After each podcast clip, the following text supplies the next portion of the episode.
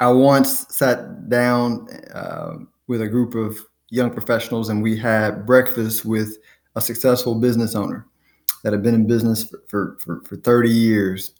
And what he told us was, hey, here's some advice, y'all.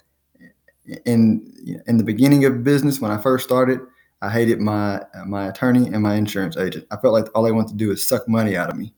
After 30 years of doing business, the two advisors I love the most is my insurance agent and my attorney. Having good counsel is, is real important. And so you've seen I had quite a few attorneys on here because uh, I work with quite a few uh, business owners and entrepreneurs. And um, when you're building wealth for the future, the, the one of the, the ways to protect it is to have good legal counsel because the rule of law, you know, the rule is, um, you know, robbers, when people, when robbers want to give money, where do they go? They go to the bank. They go where the money is. When when people want um, to take what you've worked so hard to build, uh, build, uh, they typically come after you in courts. So you want to make sure that you have great legal representation. Uh, my interview, my my guest today was uh, Sean Tate, business and real estate attorney. Um, we talked about every, everything from uh, different uh, structures for owning real estate businesses, uh, the decision making process for how you decide to do that. Um, what are some of the um, um strategies and options for um, uh, you know owning from the legal side of uh, setting yourself for uh, self up for business and real estate. Um, and I am a little bit off if you could tell in my intro, my uh, my youngest child was sick last night, and I didn't get any sleep, making sure he was good. So I'm gonna stop and let y'all enjoy the podcast. Enjoy your day.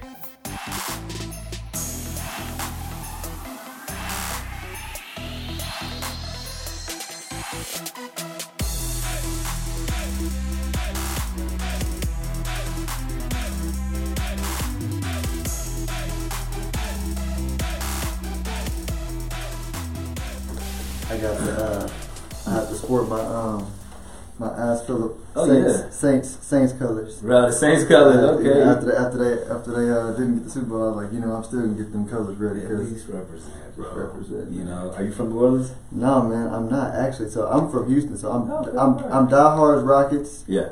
And then when the Oilers left, I didn't. Mm. Um, you know, I didn't follow the Tennessee Titans, and so uh, my wife and I go, we've gone to New Orleans like almost every year we've been married. Really? Like it's our, it's, wow. You know, we don't have Jay Z and Beyonce money, so we can yeah. do Paris. You know, so, so, so, we do New Orleans. You know, all, but all, but all, my family, from, all all my grand, my grandparents from both sides, yeah. are from Louisiana. Okay, gotcha. And so, um, and in Houston, the assistant coach, I was like, you know what? I'm just gonna become a Saints fan. You know, because yeah, I had to pick a team. Her family's diehard Cowboys, and we're yeah. watching football every Sunday. And uh, that's a hard team to follow, bro. And uh, hey, look, I figured I'm just gonna like flip it. I'm just gonna make some money off of it. There you go. Okay. Because, how, how we doing that? Yeah, because look, every uh, who's your team? Um, honestly, bro, I don't yeah, really yeah, have yeah. a team. I'm from Chicago. Okay, so so Bears by default. Yeah, Bears by default. But you know, I, I really like the Saints.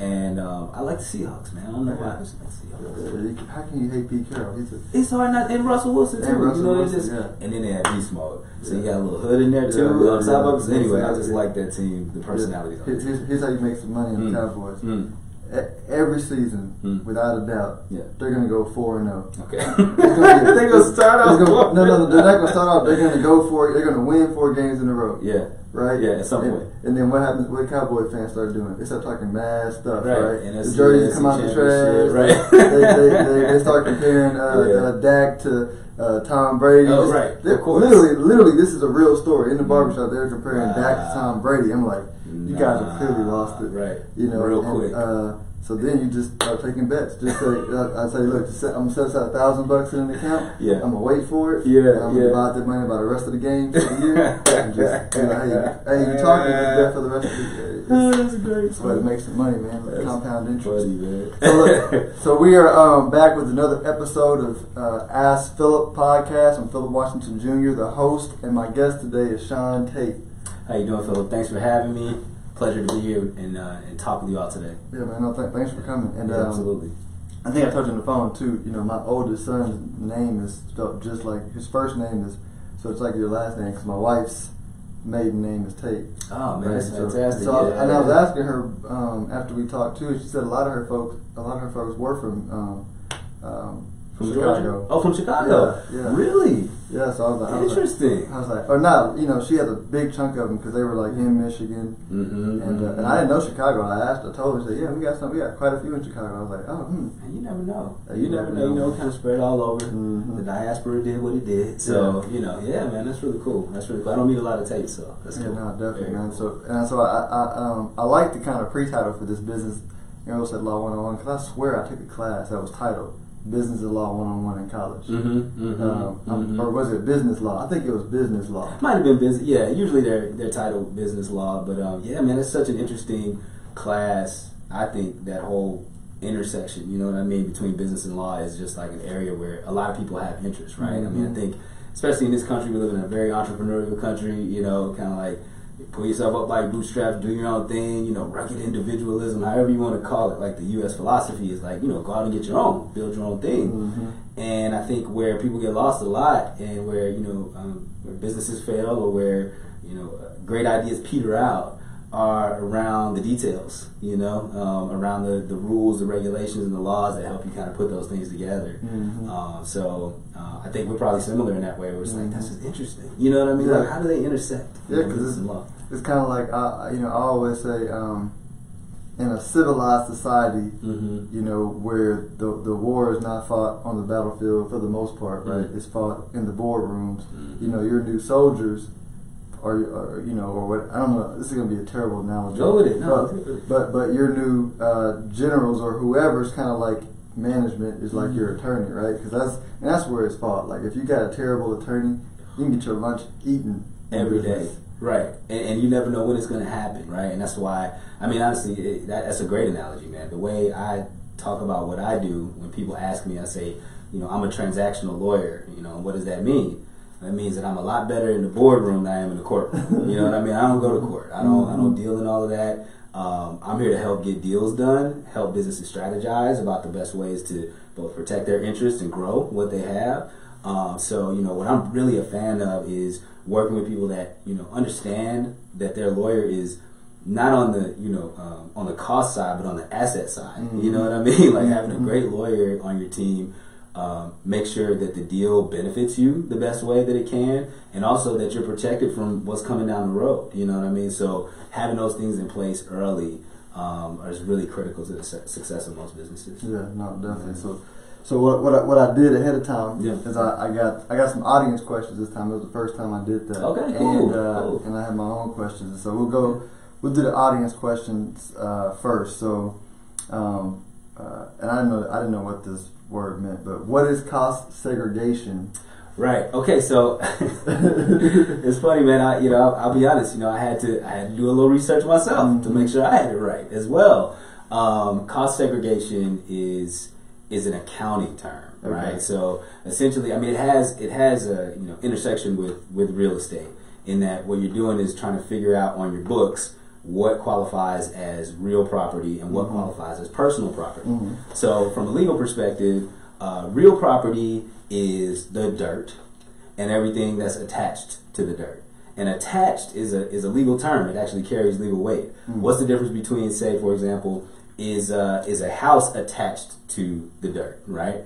Yes, but is the washing machine attached to the property? You know what I mean? These are questions, right? These are the kinds of so so what your accountant is doing is kind of going through and looking at the IRS regulations around how does the IRS qualify these different uh, pieces of property? Do they qualify as being either the dirt or something attached to the dirt or something separate, right? So in the example we just used, usually the dishwasher is not real property. Technically, I mean, it's not really attached, right? I mean, it's heavy, but it's not attached, right? You know, but the cabinets, right, would be a part of the real property. So when you're doing your taxes and figuring out, you know, how to allocate what I spent on X versus what I spent on Y, um, that's a calculation that your your your CPA or your accountant should be making Mm. based on what the IRS code says about it. You know the weird thing is Hmm. we had a renter. We had we, we, we, owned a home. My wife Mhm. before we got married, uh, Mhm. she owned a home, and so when we moved back here from San Antonio, we moved back in. Uh, and when the renters left, they were so trifling. They stole the oven.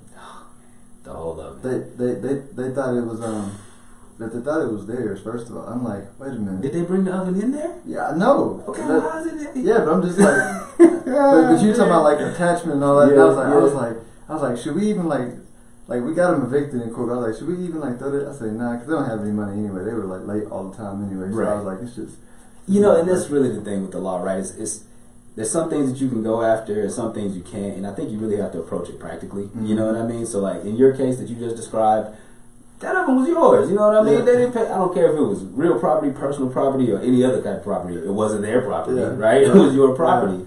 However, right? Are you going to uh, spend you know whatever amount of money and time and resources trying to get that amount that you paid for it, or the amount it's worth currently, actually added to your judgment? or you gonna call it a wash? Because I can guarantee you, we talking about an oven, you're gonna spend more trying to Trying get, to get the- justice. and they wouldn't gonna pay. Like they wouldn't, Wasn't Gonna, pay anyway. yeah. That's another thing that I would love to, to say if I could just have a Go moment. ahead, go ahead. Just have a moment. Again, as a transactional lawyer, you know, I look at things from a business perspective. You know, like what's the best deal? What's the best way to do this so you get what you want out of the situation with the least amount of stress and headache, right? Mhm. And so, you know, the example that we just talked about with the with the stove is, is a really important example. I think people should consider uh, when they're looking at lawsuits or looking at you know how they're going to move forward on things. What's what's most important to them? Is it you know what's what's fair or or justice in a sense, or is it or is there something else they're trying to get out of it? So a lot of times people are simply seeking justice. They just want what's right. Like I, that was my stove. Mhm. I don't I don't care what it costs to get a judge to say that that was my stove, but I want the judge to say that, you know, Mhm. and that's fine. You know what I mean? If people want to stand on principle and, and kind of move in that direction, I see nothing wrong with that. But I think people need to be able to separate that from actually getting back the value monetarily or financially or you know as it, as it pertains to them moving forward getting back that value is two very different things Mm. right and so i always work with my clients to to figure out which one it is you know what i mean which one they're really after if it's a principle issue um, they're more likely to want to hire a litigator to go in fight it out in court and go for Mhm. that if it's a business issue a lot of times i can help you know, at least at first, right? Before Right, we get right. to the stage of having to, you know, bring in the pit bull lawyers to go to court for, you know, eight months and spend 30 grand. Uh-huh. Maybe we can work out a deal. You know what I mean? That makes sense for everybody. So I just try to really approach it that way, man. I think most people just want to be made whole and they want to move on. You know, and that's been my experience. Got it. Got it. Yeah. No, that makes sense. Uh, you, a- as you were, as you were explaining something, what you said before camera off, before camera made sense, right? Because we were, we were talking about algorithms uh, and the planning process Mhm. and how to codify decision making process to get advice. Mhm. And uh, and and then and you said, well, it's kind of com- it's kind of complex in law, and I was like, and when you explained, it, I was like, ah, now it makes sense, right? Because there's it's it's kind of like um um um kind of like uh, more like underwriting insurance, underwriting risk, Hmm. than, than, you know, because there's some investment advisors that don't codify their rules, Mhm. Mhm. um, which I think they should. Um, Absolutely. but so it wouldn't be applicable. That's more applicable to underwriting risk, right? Because Mhm. you know it dep- You know, an insurance company. It depends, right? It depends on what kind of business they want to write. Right. It depends on who their insurers are. It depends on a bunch of different factors that you just can't say in a questionnaire. We're going to underwrite this person or not, right? So Absolutely. that that kind of makes sense. Yeah. They- nobody knows what we're talking about. But well, that's okay. I mean, I think but- it's a, but we do, yeah. yeah. It's, it's a great point, right? I mean, if you're thinking about how to analyze when you're speaking to an attorney and trying to figure out, okay, how do I get from point A to point B and, and get what I want? You know, a, a lot of folks are looking for, you know, essentially like, here are the 10 steps Yeah. that you need to take.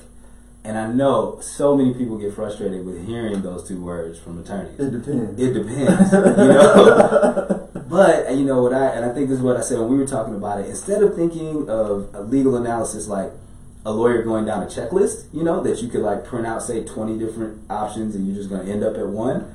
Think of it like a flow chart, right? Where you know if you start here if this, then this, this, this, or this. But if this, then this, this, this, or this.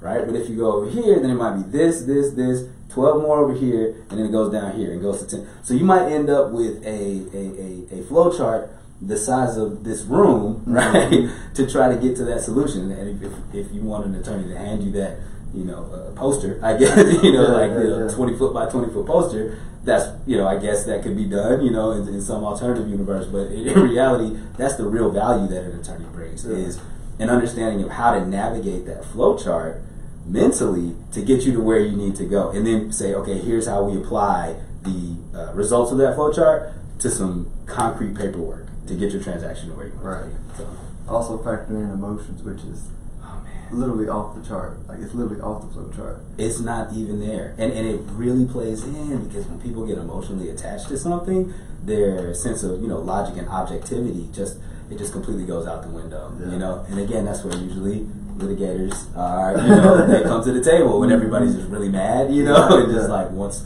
revenge or wants to you know, and so but for me, man, I'm I'm all about like how do we what how, how do we make progress? You know what I mean? How do we work this out so that everybody can move forward? Mhm. Um, you know, I don't think we allow anybody to get away with something that they shouldn't Mhm. uh, in any in any situation. But I think there's generally a, a, a solution that you know allows my clients to get the best possible scenario, and that's always what I'm looking for. hmm Okay. Um, what is the most effective structure for owning real estate uh, in entity form? Uh-oh. Well, we said it. It depends. Uh, no, yeah, it does. It kind it kind of depends, but really, it, there's far less choices Mhm. usually. So I would say, you know, first of all, people, pe- most people understand. Generally speaking, it's good to have your real estate assets in some type of entity, right? And so the reason for that being, um, first and foremost, for uh, limiting your liability, right? Uh, limited liability company or a limited partnership or a corporation are going to be your three most common entities that people use to essentially put put their assets in so that they can shelter their other assets from what could happen with this one, right? Mhm. Um, so all three of those entities accomplish that goal in different ways, Mhm. right? Um, you know, an LLC is really set up to be as as uh, as expansive and um, what's the word I'm looking for? Uh, you can you can you can adjust it however you want. Flexible. Flexible. Thank you. Thank you. Uh, it's set up to be as flexible as possible. It's the most recent entity that was created, um, and you know, it, I believe it started in Delaware actually, but it took off across the country Mm. like wildfire because it gives people so much flexibility with how they want to put their agreements together. Uh, but it does still accomplish that central goal. Uh, limited partnerships you find are really common in larger real estate deals, right? Um, the reasons uh, are partly just business culture. People are just used to seeing them that way. Mhm. And then also because they make sense. So if you're looking at a limited partnership, uh, you're usually looking at a large deal that includes investors and a developer, Mhm. right? And so the developer will be usually your general partner, your investors will be your limited partners, and those limited partners can be made up of individuals, LLCs, other LPs. It gets, you know, it kind of gets, I don't want to get too many letters and numbers and all that going into it. But point being, a lot of times you'll see the limited partnerships for larger real estate deals. Um, and then your, your everyday deals, your residential deals, things like that. Uh, uh, and even some, some larger deals that are more just you and a couple of core people buying one asset, a lot of times those will still be done with LLCs. So my point with all that is any of those entities can work, right? Mhm. Any of those entities can work. The tax implications of those entities have to do have everything to do with your individual tax situation. They really do. So LLCs are created to be pass through entities, right? So that you can pass taxes through to yourself. Well, do you want to do that? That depends on how heavy your personal tax burden is, Mhm. right? You know what I'm saying? That's where the it depends comes in, right? It just it, you can't even begin to assess that until you look at your where your taxes are currently. And so for me, I'm a real estate and business transactions attorney. I'm a deal guy, not an accountant.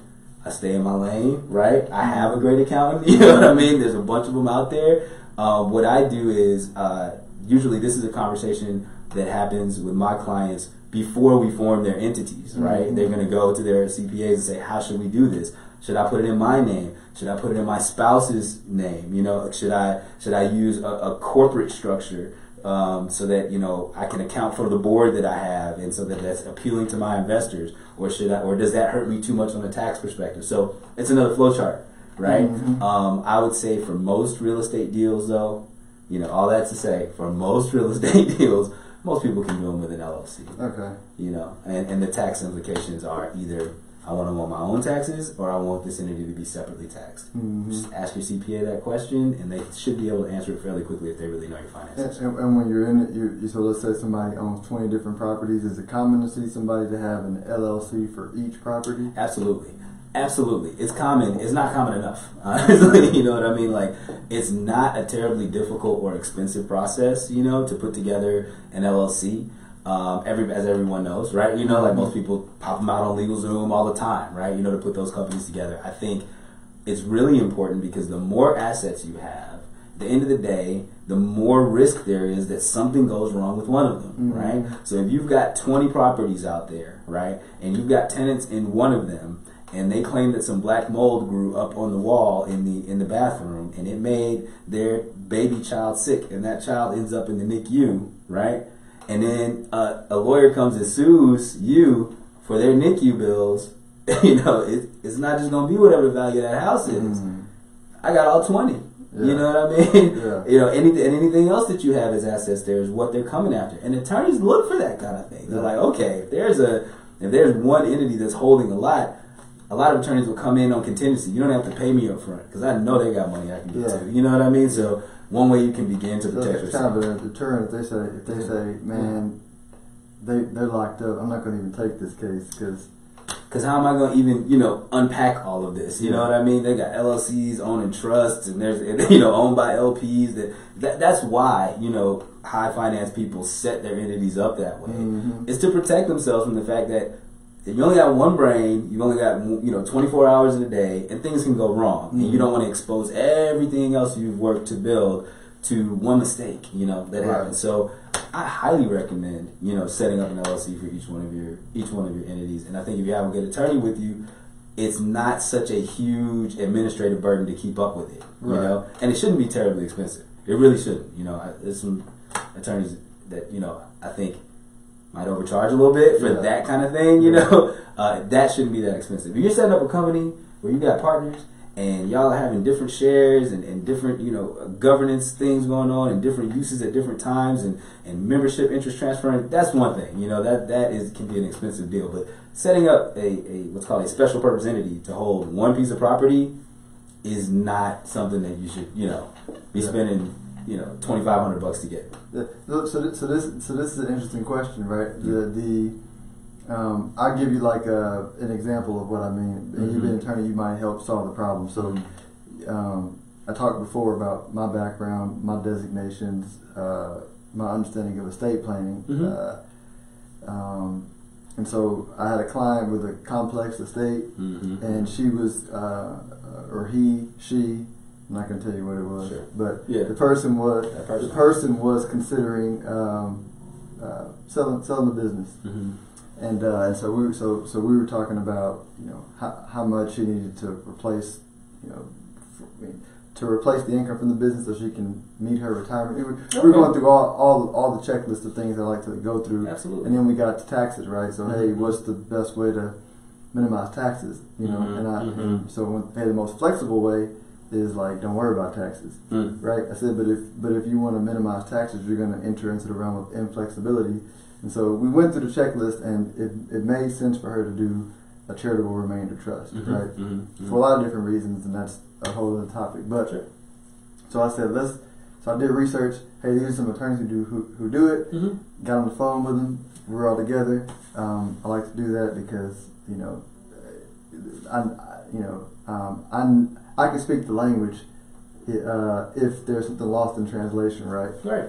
So Right. um, so we got on the call, and then the attorney, which you know is great, right? Attorneys are paid to um, uh, maximize options. You know that's what we pay attorneys for to say, hey, Sure. what are all my options? Be Mhm. flexible. and then figure But out he what's started. He, he spent an hour to just confuse her, right? And I was trying not to be the Uh, overbearing person, yeah. but at the end of the call, I just was like, "Hey, I went through all this, Mhm, you know, with her.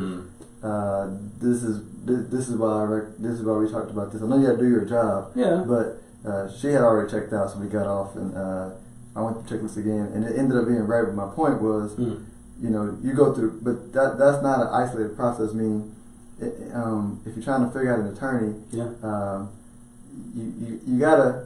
That was the free console, but there was like a bunch of questions. So how do you figure out Mm. um, who to use and how much is being overcharged, and also minimize the, um, you know, minimize the paying to figure it out. Not the paying to figure, 'cause you got to pay to figure it out, but just minimize the, not alternatives. But I felt like he was basically running up the bill, like Mhm, you know what I'm saying? mhm, Because I dealt mhm. with attorneys, I was like, I was like, Yeah. this this guy's the guy. If I were not here, Yeah. he would run up the bill on you. Mm. So so how do, so how do people avoid do that? that? That is such a good question, man. And and you know, it's honestly the same question, right? That I would ask about a mechanic or Yeah. a plumber or you know anybody who provides a service, right? Where the other person, the other party really doesn't know what's Mm-hmm. going on. You know what I mean? And honestly, man, I think it comes down to trust. I love to say, yeah, You know, it- mechanic, I just trust. You know, you don't really have. I gotta trust them, right? Yeah. And so, but it's interesting what you said because I think as as as an attorney, we do come up come up against that. It's uh, there is the responsibility, right, as an attorney to figure out if this person's going to be my client. Even if someone else has already figured it out, if I don't figure it out for myself, Yeah.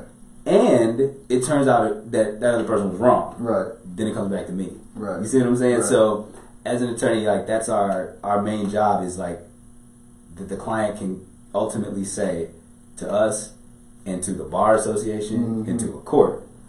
He told me that was the way to do it.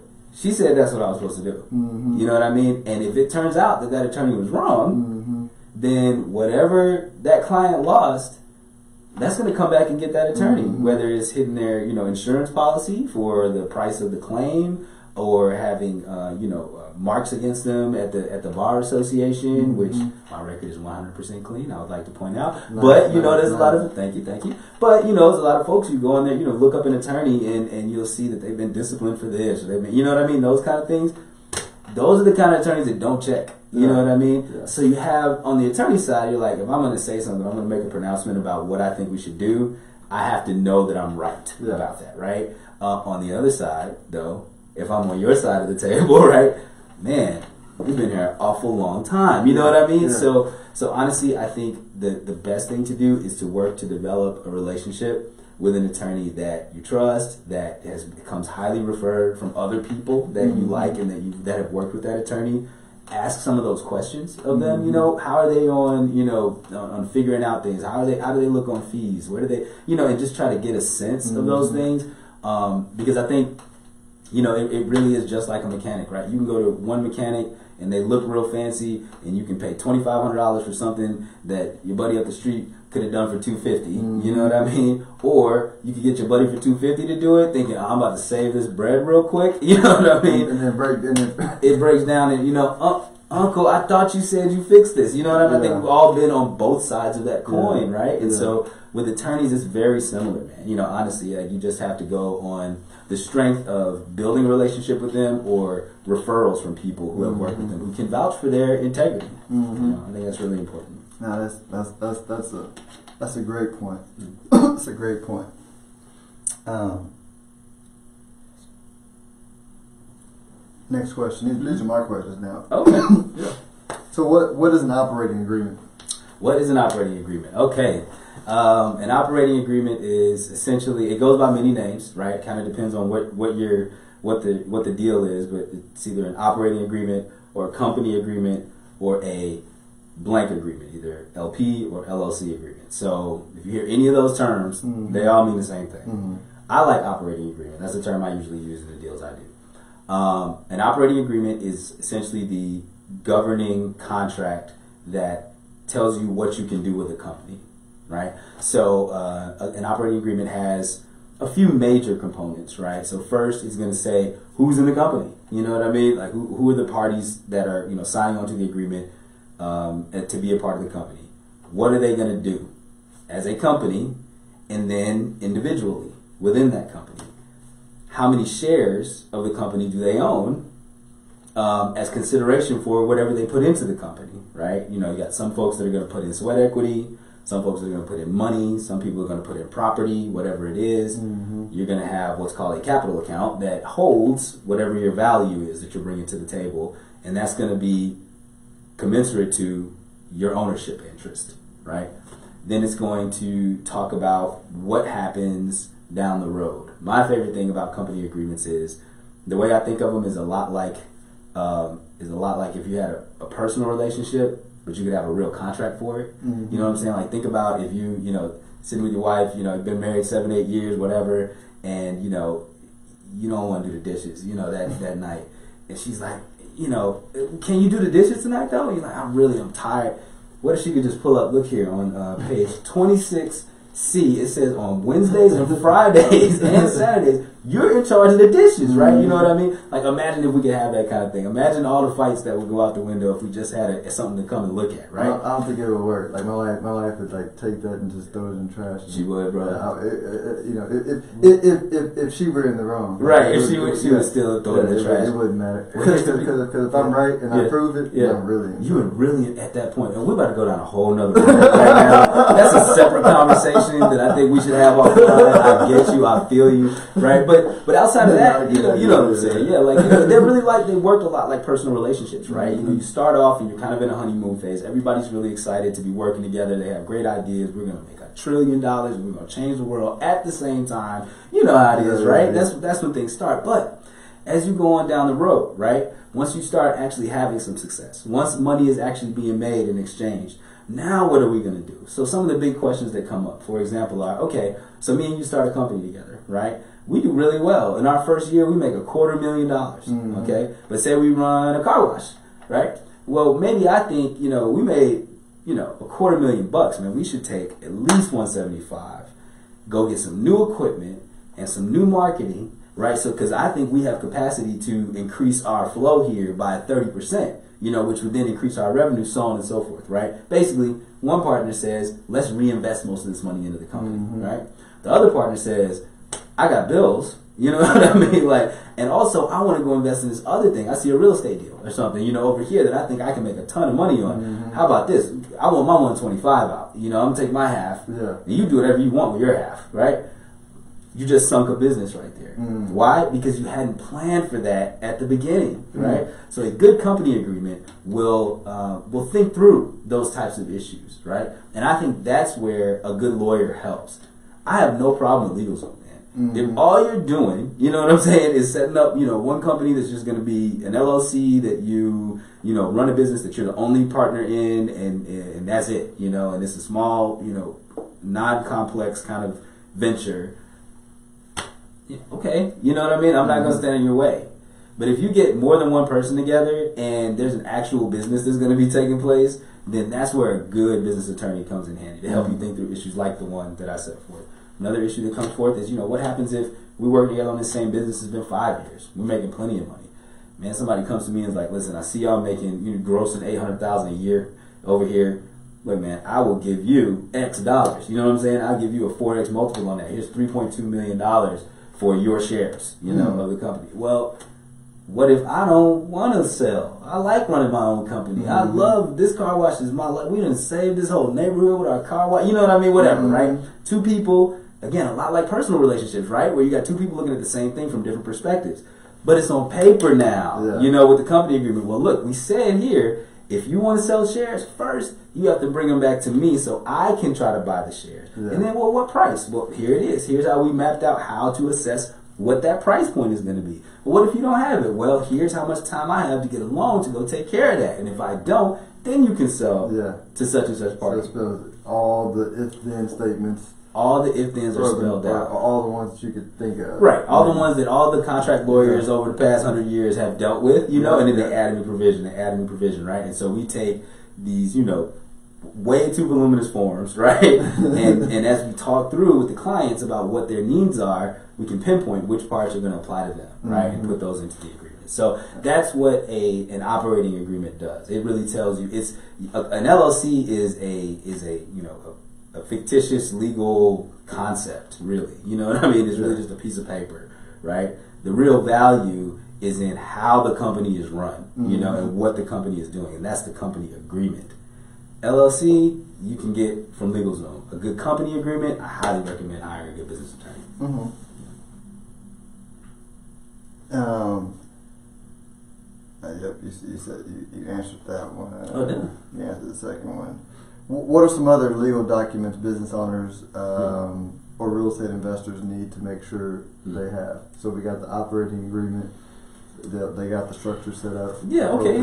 But once they get their structure set up, and there's more documents too, by the way, to Mhm. set up the structure. It's not just the operating agreement. Uh, but once you get all those, you know, documents. So, so, so what are those structures? Okay, so well, you need uh, a, a corporate consent. Um, Mhm. so you need a document that basically allows you to consent to uh, to actually do what you say you're going to do with the company, right? Because you've got um, a certificate of formation, which is the actual document that gets submitted to the Secretary of State, which says that which allows the company to exist, and that's going to have members on it, right? Mhm. But that doesn't tell us who is authorized to actually be governed by the company agreement.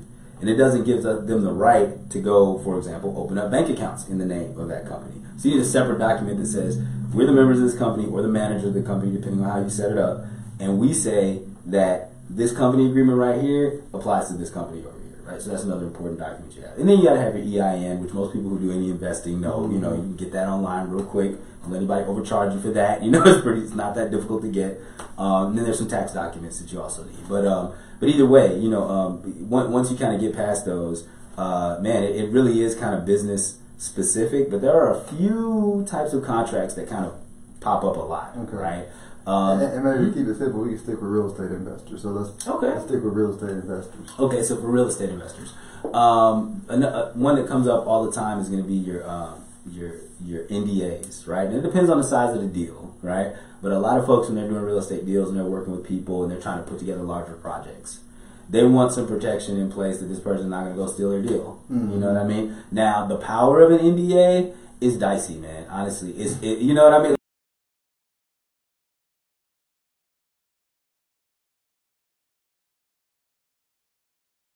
let you know, like, I really want this deal. If I find out you came after me on this, I got this little document right here. You know what I mean? So some people like to do that as just a little bit of comfort that they're going to have discretion from the people that they're talking to as they're putting the deal together. Um, another big one that comes up in real estate deals is independent contractor agreements, right? So those are agreements with anybody else that you're working with in your process. What I see all the time is uh, builder agreements that are super builder friendly, extremely builder friendly, to the point that the poor owner doesn't have any recourse against that builder. But if that owner didn't pay that builder on time, and I mean on time or early, they'll throw a lien on their house so fast. You know what I mean? They just stop everything in terms of the transaction. So you know those types of agreements um, where your, where your contractors are coming in are, are, are, big agreements that happen in real estate deals. Um, So, so, Mhm. wait, so let, me, let, me, let me repeat that again. So, if I'm going to go to get a house built by XYZ company, yeah. it might be wise to say, I don't want your contract. I want my attorney to look at this contract. It, they- I mean, like, will they just say, screw you, I'm not going to build your house then. Go go to some small builder. Depends, right? If if it's a big builder, largely yes. Okay. That's just the facts. You know what I mean? If it's I don't know KB Homes, or, you know what I mean? Yeah. One of the really big ones, there are so many people lined up around the block to get them to build a house that yeah, they have no problem with it. But if you're doing something that's more like having a custom builder come in and work on specific aspects of a home, they only do, you know, one or two homes at a time, then it's important to them, right, that they have a good deal with their client that their client feels comfortable with because they need the client. You know what I Mhm. mean? So it really has to do with um, uh, bargaining power, you know, between it the two really is like war, isn't it? Yes. Law is a lot like war. You It kind of size is. up your opponent, You have to. look at him. and then you decide how to attack.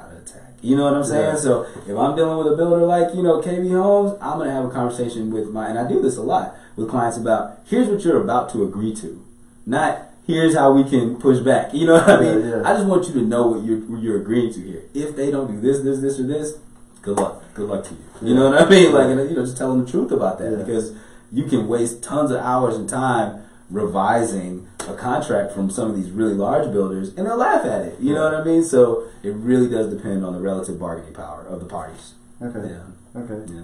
And then, you know, um, the other deals that, that I think the other sort of documents that come up a lot in real estate deals are um, are going to be operating agreements, you know, because every real estate deal, especially the larger ones usually are like mini businesses with a term. You know what I mean? It's like we have a goal in mind. We're going to build X, you know, or we're going to purchase X and rehab it, and then we're going to either refi out of it or sell it, right? And so it has a similar structure to any other business, except that it's usually finite. Uh, so there's operating agreements, you know, that sort of set out what the partners are going to be doing. Um, yeah. You, you know what? Here's a better way to ask the question that I Mm. might have that I might have been looking for with the whole uh, estate planning example. Mm. Um, and, and, and I'll even go to me for example. Mm. When we got our estate plan done, you know, Mhm. we, we, we got into um, um, the whole you know trust conversation, Mhm, mhm. and then and then when you explain all the different um, ways you can structure the trust, Mhm. which is unlimited, right? You Yeah. know, give the kid money when they're thir- thirty, blah blah Right. blah. Exactly. Like, you can decide. you- you know, they wear red shoes and- on a Thursday. Yeah, and, you I, and I'm a financial planner, and I was just confused. I was like, I don't know. Tell me what to do. You know, Yeah. I, I, I was like, you're the expert. but I can't tell you what to do, Philip. I can just, Yeah. you know. So how do you know? What, what are some recommendations for people when they're going when they're designing the operating agreement, all these documents? Like, how do they, Mhm. you know, what are your best clients uh, do to know what to do? You know what I mean? Like, To know what they're like, doing. because you, can get you can get paralyzed in ideas and just go, I don't know what to do. Well, I think that well, a lot of times for for my clients, it it can be a collaborative effort. Mhm. You know what I mean? And and that means either bringing in outside help from folks who have done that deal Mhm. before, or working with me Mm-hmm. based on the deals I've done before. You know, so in, I'm an, in addition to being an attorney, I'm an investor. Got right? it. So I've invested in deals in the DFW area and a lot of deals in Chicago. So I'd be like, I'd be like, Sean, just do mine, whatever. Bro. Just do mine, just like yours. No, like I said. nah, no. We're gonna go through each. We're gonna go through it the way I went through it. You know what I'm saying? We're gonna do our due diligence and work through that, right? So, I mean, that's not so much like a, a pure lawyerly, you know, Uh-huh. kind of thing. But I think a lot of a lot of really good business attorneys are also business people. You know, it's part of how I named my company Tate Legal Consultants because we do a lot more than just you know push paper. You know what I mean? We help people to think about how to Yeah. structure their deals, right? So this happens a lot. Right now, um, I'm working on a lot of private equity fund formation. Um, so we have a client right now who uh, had a really successful fund uh, overseas, and they're doing their first fund in the states, right? And that the success of that fund, you know, led them to just say, "Oh my gosh, we, we need to let's just do this again." You know, they were moving the states anyway. They were like, "Let's do it again," but we don't know how. Like, how does it? How do we put it all together? Mhm. And so, if, if the client is in that position, then we sort of work that into the fee structure and work that into like the, the totality of the work that we're doing. Some clients will come to me and say, Sean, here's the deal. Here's the minimum investment. Here's the maximum. Here's how much per unit. Here's the term. Here's the investment period. Here's the offering period. Make all that work. You know what I mean? Other mm-hmm. clients are like, I want to buy like three apartment complexes and I want to raise like $8 million to do it. What do I need to do? You know what I'm saying? A lot more questions you got. you got a whole host of more questions. You know what I mean? Yeah, and yeah, so, yeah. and, and I mean, yeah, that so that changes the level of engagement. But I think you know the, the the good thing about working with an attorney that's worked through a lot of those deals Mhm. before is, I mean, I've seen them. You know what I mean? I see I see what people are looking for, what they need. For example, as we were just talking about, like if you're raising money for a private equity fund, right? You got to set up what's called a private placement offering um, because what happens is you're asking people for a whole lot of money and it's not regulated by the SEC, you know, Mhm. Securities and Exchange Commission. Mhm. So you have to give all these disclosures on risk and on the on the nature of the deal and how it's run and who who's running it and what their experience is and so on and so on and so on and so on. And you present a packet to these investors that says, "Here's the deal. You could lose everything, right? but here's why I don't think you will, right? Right, right. And so that is a, I mean, it, this probably the majority of my work right now is is turning through those Creating deals, those things, yeah. creating those deals for people, right? You know, we got one that's, you know, they have to be under 50. Once you get 50 million, then there's an SEC thing that happens, Yeah. you know what I mean? But like we're pushing right up against those, you know, on several deals, and the clients vary completely, you know what I mean? So hopefully during that first meeting or two, I can get an assessment of like where they are, you know, what they want to do. If it's a client who really doesn't know yet, you know, how all that stuff's put together, best case scenario, let's set up a retainer and let me walk you through it. We're gonna Yeah. work together, we're gonna figure it out, and then we'll get to the paperwork. So, so, so, and, and what I'm also kinda hearing, and what I'm also hearing too is, it's kind of like being in business. Mm. You know, um, you have to just accept the fact that it's going to be relatively expensive the first time you go through it because because you don't know, right? Yeah. Then then once you go through it, the- it kind of becomes easier next becomes much because, easier. because then you know. Absolutely true. Absolutely true. So, you know, one of the clients that we're working with is from uh, Monterrey, Mexico, right? Mhm. They do deal after deal after deal after deal, right? So for them, they have an absolute set deal like structure. templates. They know exactly. Well, they got at least mental templates. Yeah, they know yeah, they yeah. know their deal. You know what I mean? So yeah, I mean, okay, you you already told me the deal. All I have to do is go spend you know 15, 20 hours putting it all together and handing it back to you, right? So my my costs will reflect that. You know what I mean? Yeah. So yeah, you're absolutely right. And the deal price goes down as you do more deals, Yeah. right? So you know, my buddies in Chicago, we did our first deal. You know, yeah, the lawyers were like, you know, it was like 25k or something to set up the, you know, uh, you know, the, the entity formation. But uh, I'm sorry, the equity fund formation.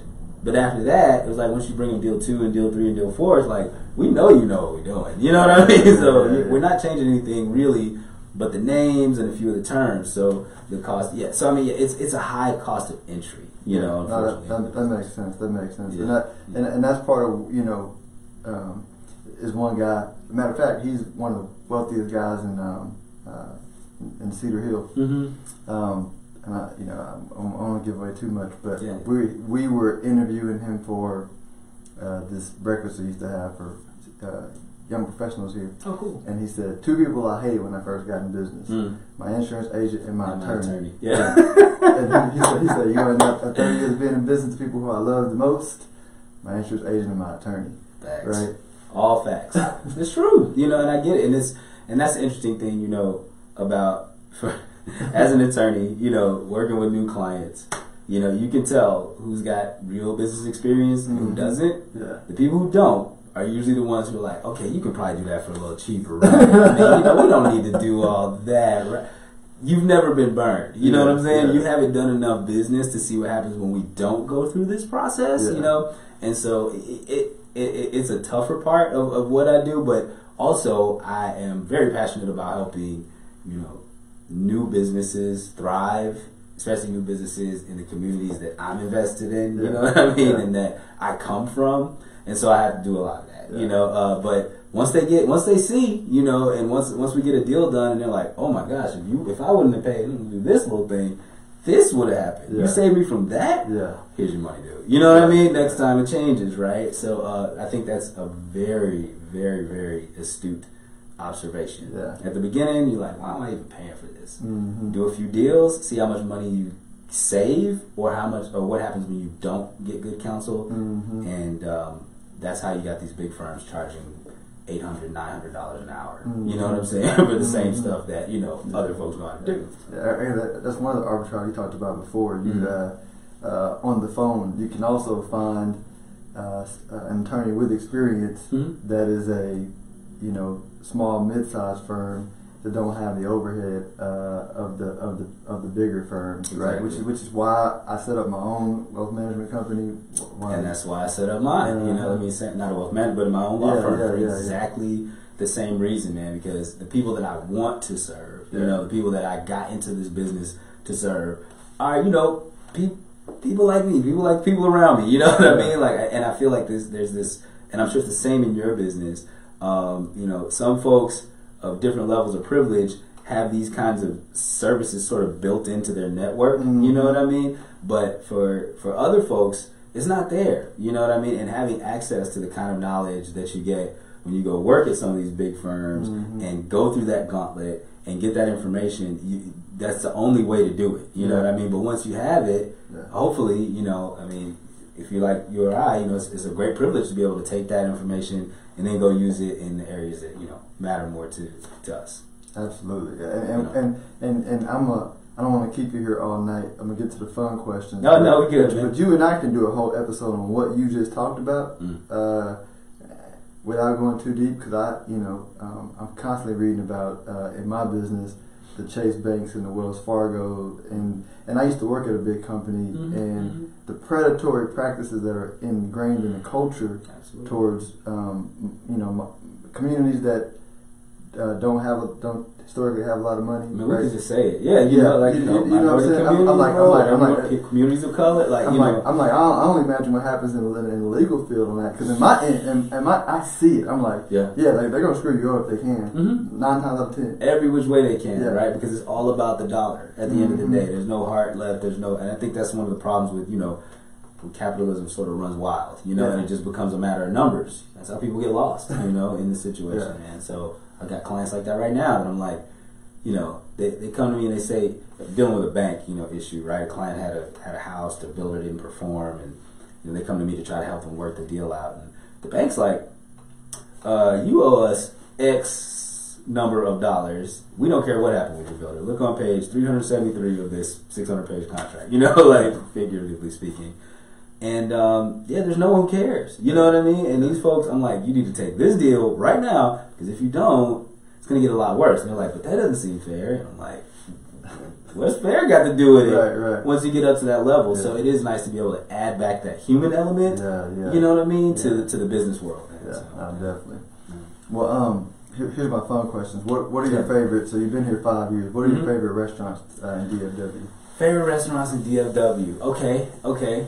Um, Oishi, I think it's called Oishi, the ramen spot in in Deep Ellum. That's Okay. dope. Uh, I'm a big fan of South Dallas Cafes, right down the road from my house. Mhm. You know, that's the first place. I think it's the first soul food place I went in in Dallas. Shout out to Casey Thomas for taking me over there so to uh, to South Dallas Cafe. That was the spot.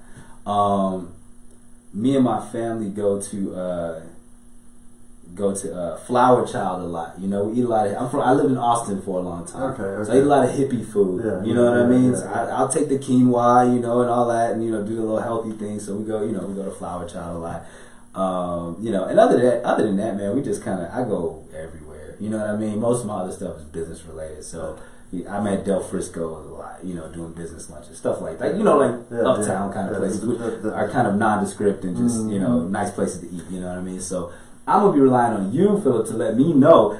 As a matter of fact, driving over here, I saw a place called what's it called Harris's Barbecue. You know, what? I haven't. I haven't. Oh, into my Papa's. Papa's. No, no, no, not Papa's. It's a Yeah. little. It's like a little shack, For real, I but it had a sign on it. It's right, it's right down the road, man. It's got a sign on it that says top 50 barbecue restaurants in Texas, like Mhm. Texas Monthly. Oh wow, I And- definitely got to. Where we was on the way here. But on the way here, like on uh, 67, as I was on my way I'm, to I'm gonna look that up. I hadn't been there yet. So you'll have to let me know where else I yeah, should no, go. I, you know I, what I, I mean? definitely. My, my Yeah. wife, I'm trying to get her start a foodie podcast because she is a uh, like all the new spots that we need to go to. yeah. We go to her, so we'll we'll. Um, sh- she is my uh, advisor on food, and, and so that that's how I know it. That's how you know. Okay, Yeah. we're gonna have to make Yeah, that information. yeah, yeah, One definitely. more place I definitely want to mention. I don't know if you've been, but have you been to Recipe Oak Cliff?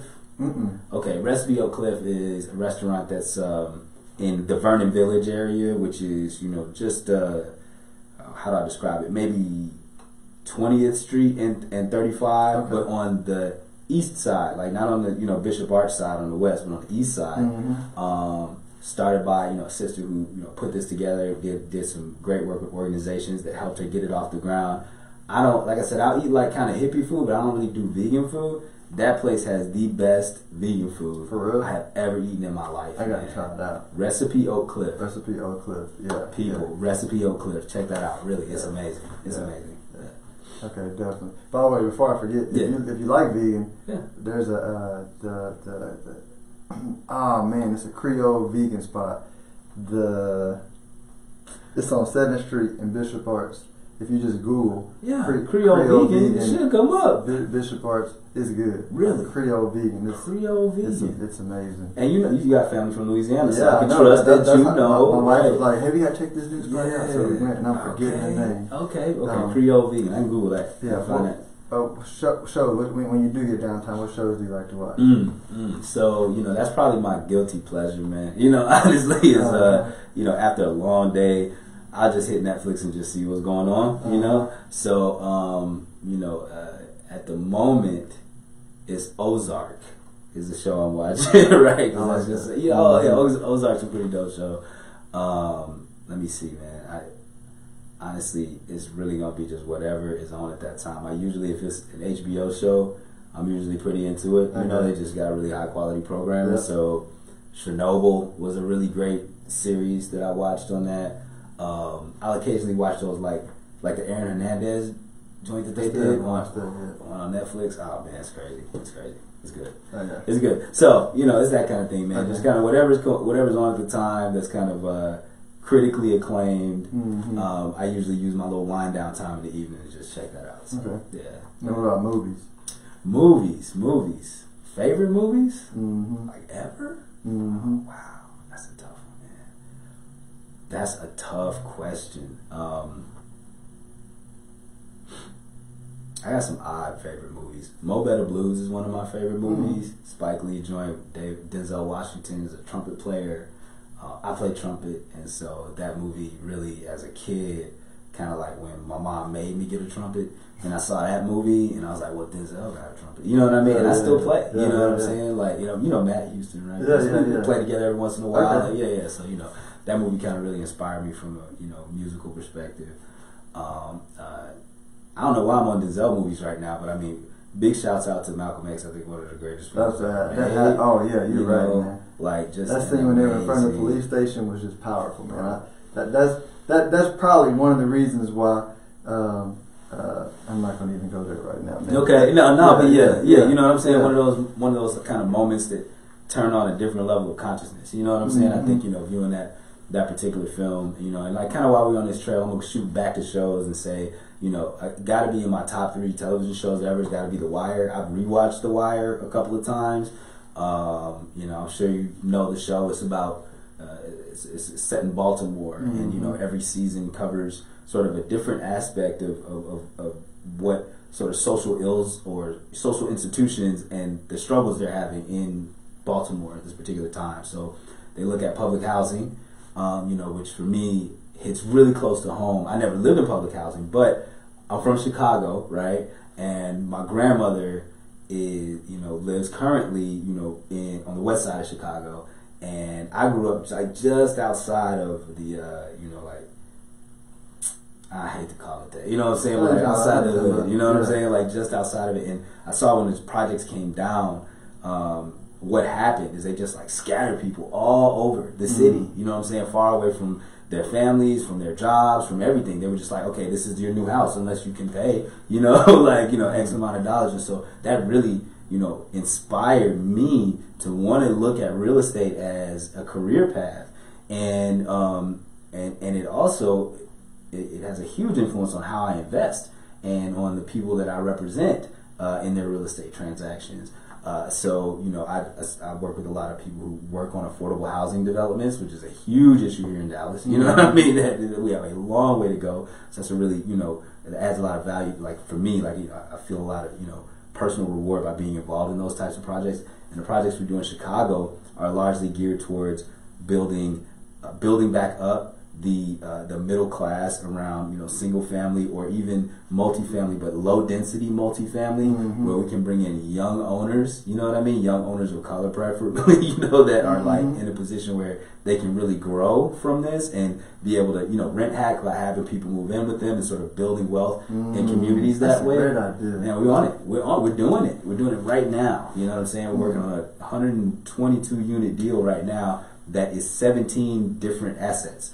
You know, all geared around that same you know kind of Mhm. concept. But anyway, we got a little off topic. But my point is, you know, I love that show, The Wire, because it really shows uh, what happens when uh, poverty is over concentrated. Um, when you know educational standards are low because of that overconcentrated poverty. There's a whole episode, a whole season on schools. There's a whole season on on real estate. Um, there's a season on the police department, and there's a season on uh, on on politics, and there's a season on journalism, right? Mhm. And like how all these things sort of fit together to create, you know, the world of, of you know um, of, of people in the you know inner city urban communities. Um, so that was just like one of my favorite shows from an entertainment and from a social examination perspective. Mhm. Um, so anyway, man, yeah, I like to look at heavy stuff like that. You know what I mean? like, yeah, that's kind of like where I'm usually at uh, Yeah, no, with TVs and movies. No, that's, that's dope. What, what about books and podcasts?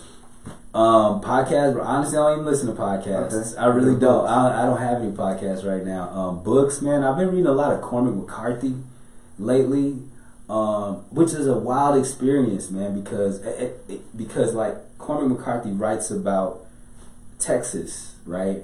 um, pre World War One, like around say like the 1850s to the 1920s, and sort of the fights that happened around borders there, and you know what happened to Native American populations and the so-called cowboys that you know were really thugs that were just going mm-hmm. around killing them for scalps and, right. and just kind of like how it really is a raw representation of some of the story of how our country came to be that doesn't get told right, right. and then for me the black characters are the most interesting in those books because they only are there for like a sentence you know what i'm saying they're almost like they feel like a um, like just they just exist. Like slavery is just one of those things that just is. Yeah. You know what I mean? Yeah. It's not even really addressed, which really kind of speaks to you know what I mean, a different perspective on what's going on at the time. Uh, so those kind of things, and then those like you know motivational books, man. You know like how Network Shoe Dog by uh, you know Phil Knight, you know story of uh, Nike. You know, I like to read those stories about you know CEOs who kind of pushed through the tough times and built their organization and built the culture that way they wanted to, and and sort of saw their dream come to fruition. Because I think for people like ourselves who are in the entrepreneurial world, and some of your viewers are in the entrepreneurial world, it's extremely important to remember, you know, to stay focused on the vision that we have and the fact that everybody from the top to the bottom goes through a lot of trials to get to where they mm-hmm. want to get to, right? So those are kind of the things that you know I, I, I do on the book side. Other heady historical stuff, and then you know business. How do I, I keep I this moving forward? What's the name of that Texas book again? I might want to read it. Um, Cormac McCarthy. He has five different books. But he's the author, so Cormac McCarthy. Yeah, I, Cormac McCarthy. Check him out at I wonder if, if, if, if you got into the whole Dallas story, man, and a lot of these fancy streets are some of those cow cowboys that uh really the, yeah. the, the, like the fancy streets in Dallas. Mm-hmm. Like it's about eight to ten families that like basically killed all the Indians, stole all the land. Wow. And and then they're the they're the I mean it, you yeah. when you get into it yeah. Uh, you, you'll see. I'm like, man, but but it's not a unique. I mean, like you said, it's not. That's how it was all over. That's right? how the country the yeah. country was founded, if you want to call it that, right? you know, exact that same story that you just described. You know, the books go into that. This particular book I'm thinking of is called Blood Meridian, mm-hmm. uh, and it's really focused on these bandits that just went around killing, raping, pillaging, taking things over, and then next thing you know, you know, they're like the barons of the time. You know what I mean? it's like, wow, man. You know, we've come a long way. We got a long way to go. We got a long way to go. But it's interesting. You always got to look back and see where you come from. You know, to know how to move to the next step. So. Well, well, hey, I, um, I absolutely appreciate you taking time out to come on the show. Sound like we got to do it again because yeah. I, I didn't even get to all the questions. Oh man, yeah, we can definitely yeah. do it again. And maybe they want to ask. Maybe there's other questions that come out of this that we can. I mean, I I love talking. If you can't tell, so you know, just let me know, man. Well, hey, I appreciate it. Absolutely, thank you.